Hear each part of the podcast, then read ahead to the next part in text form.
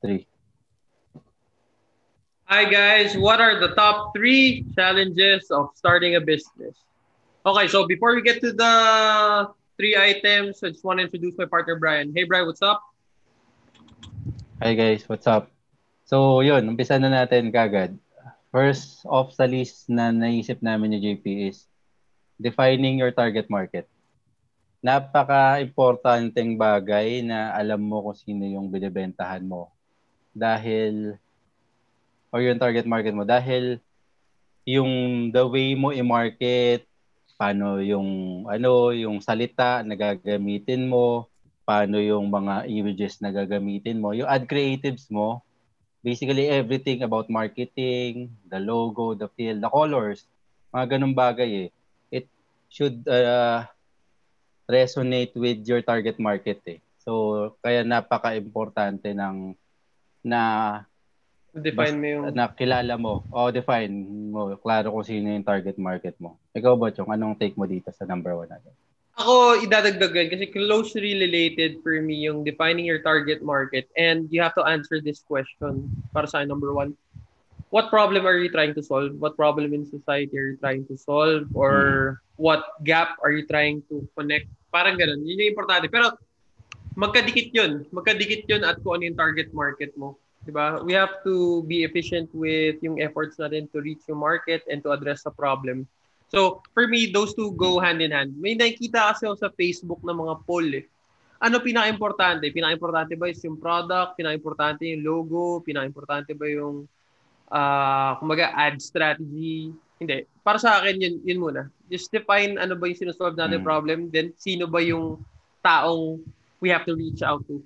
For me, yun yung mga most important. And pag wala ka nito, nitong dalawang to, technically wala ka pang business eh. Or wala pa ng business idea. For me. Number two. What's number two, Bri? Yung ano pare, not having the right skills.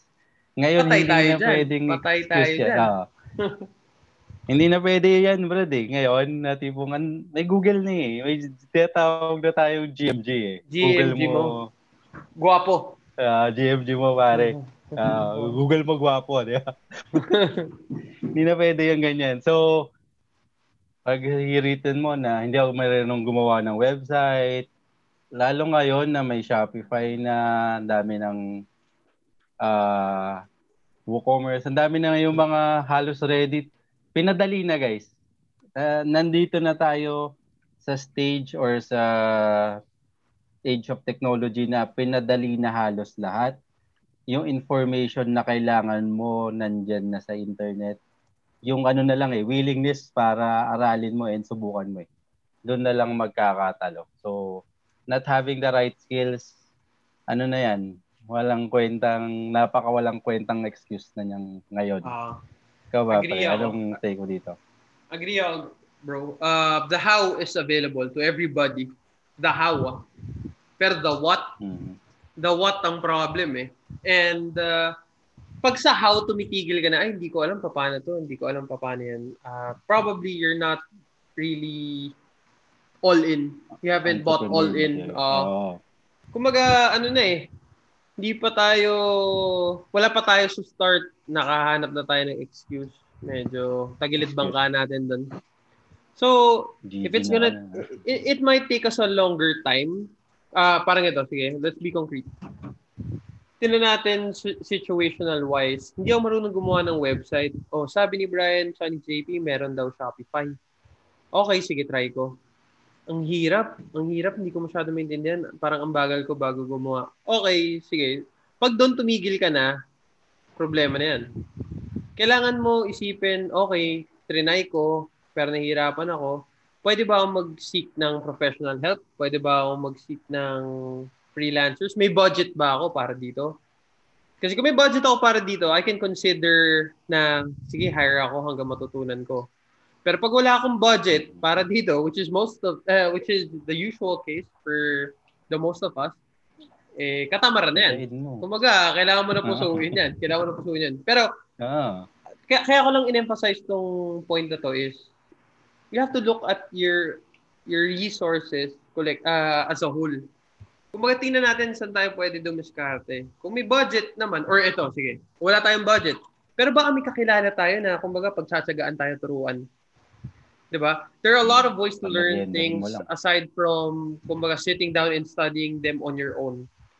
Although ideal 'yun, pero that may not be the fastest method for you, the uh, the most efficient method. So, kaya kaya ko lang kailangan ng galing sa perspective na to is there are a lot of ways to get what we want. Yeah, just have to think about it. Hmm. Yun lang. Hindi tayo pwede huminto sa, ah, trinay ko na eh. Sinubukan ko na yan, pero ang hirap eh. Hindi para sa akin yan. Uh, sabi nga nung isang favorite speaker ko, si Tony Robbins, the ultimate resource is resourcefulness. Bulol pa ako dun ah. So, ulitin ko lang. The ultimate resource is resourcefulness.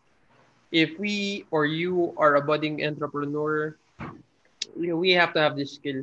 If we don't have it, we have to develop it. Kailangan talaga natin nobody knows the answers to everything. Especially ikaw nag-start ka ng something na, for example, as a unique product or unique service, malamang yung guidance, how to run your business, how to grow your business, hindi siya masyado available kung unique, kung unique, di ba?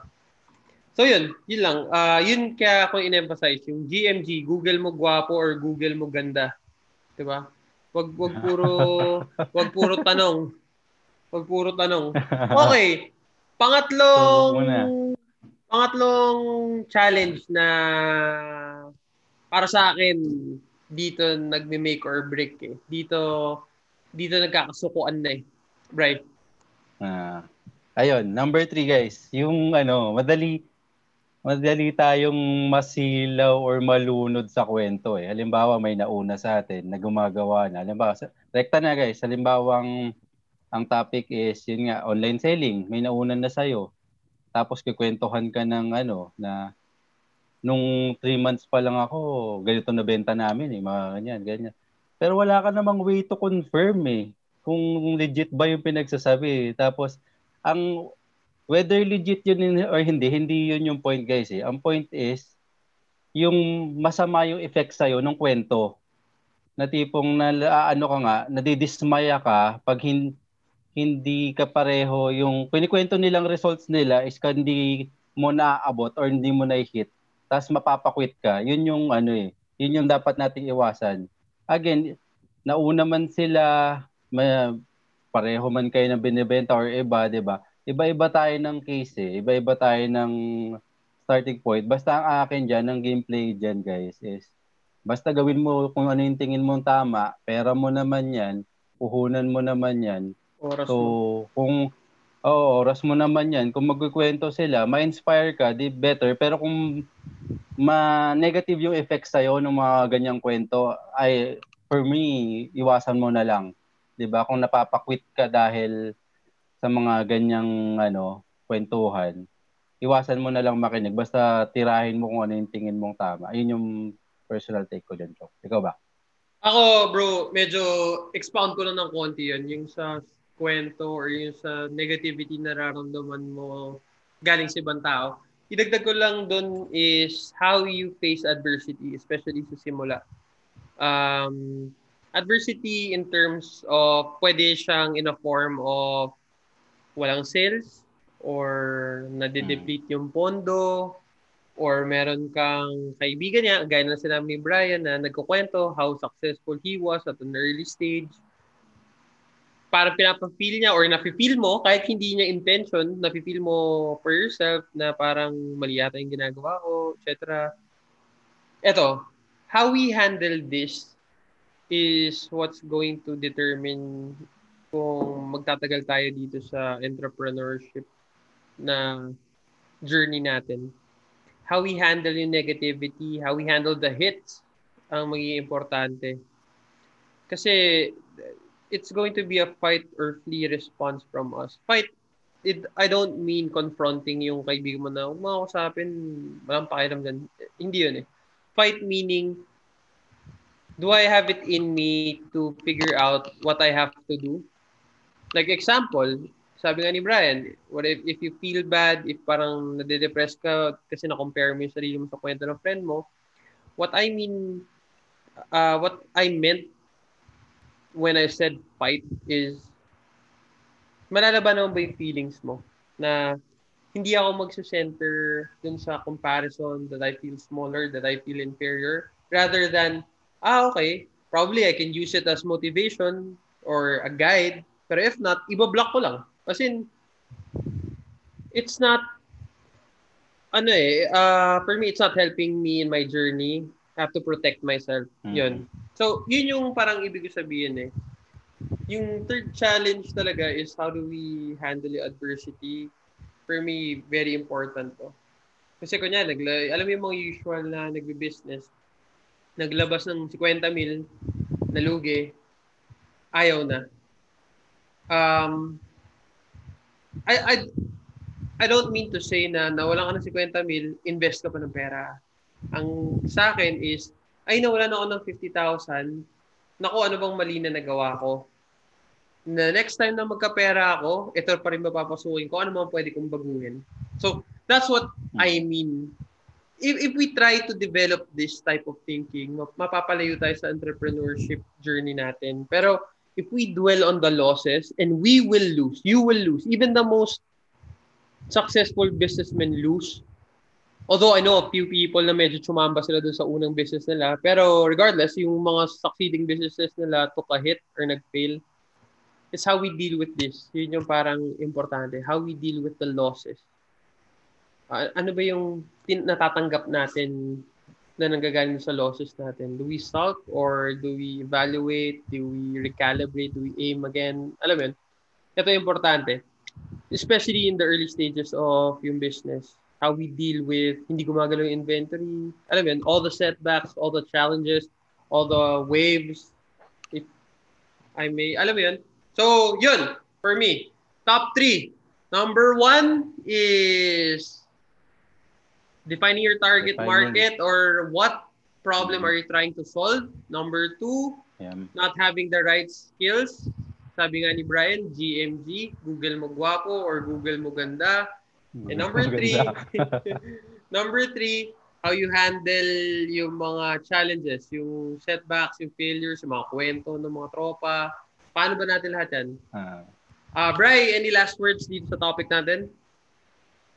Sa akin, good na ako pare. Parang lahat yan guys, lahat ng mga challenges na masasagupan nyo. Ito, top 3 lang namin naisip eh. Kung uh, may naisip pa kayo na tingin yung na-miss out namin, share nyo lang sa comments or may gusto kayong itackle pa namin moving forward na mga challenges, pwede share lang tayo sa comments, guys. Then, uh, yung mga tingin yung mga tropa natin na makaka-relate dito sa mga pinag-uusapan natin, share nyo rin sa kanila. Ikaw, Chong, any last words for this episode? Okay, ayun nga. Sabi nga ni Brian, uh, sa amin, ito yung top 3. Pero I'm sure maraming version ito. If gusto nyo mag-share para hindi mo mabasa ng ibang tao, just put it in the comments and share tayo. We are a community dito. Dapat we nurture yung learning from each other. Alam mo yun, walang tangang suggestion. Basta bato lang ng bato. Mm-hmm. Malay mo, machambahan natin yung tipo magkiklik para sa isang tao. Okay, that's it for me, guys. Agree, agree. Yun, yun, again, like sabi ni JP, tulungan lang yun, guys. May mga natutunan kami through our experience na pwede namin i-share. And alam namin kayo rin may mga natutunan na unique sa mga ginagawa nyo na pwede rin namin matutunan. So, yun.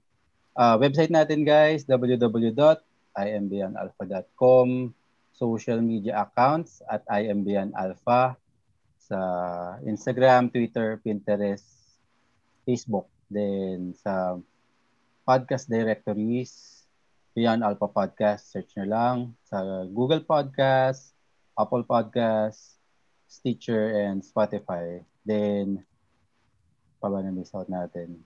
uh, yun, uh, may na-miss out ba tayo? Ah, uh, yun, good na. Kung may na-miss out, check nyo ba iba episode. Uh, alam nyo na yan, marami yan. Inuulit-ulit naman namin yan. na yan. Uh, oh, ulit-ulit lang yan. So, yan, guys. So, thank you for this episode and see you next episode.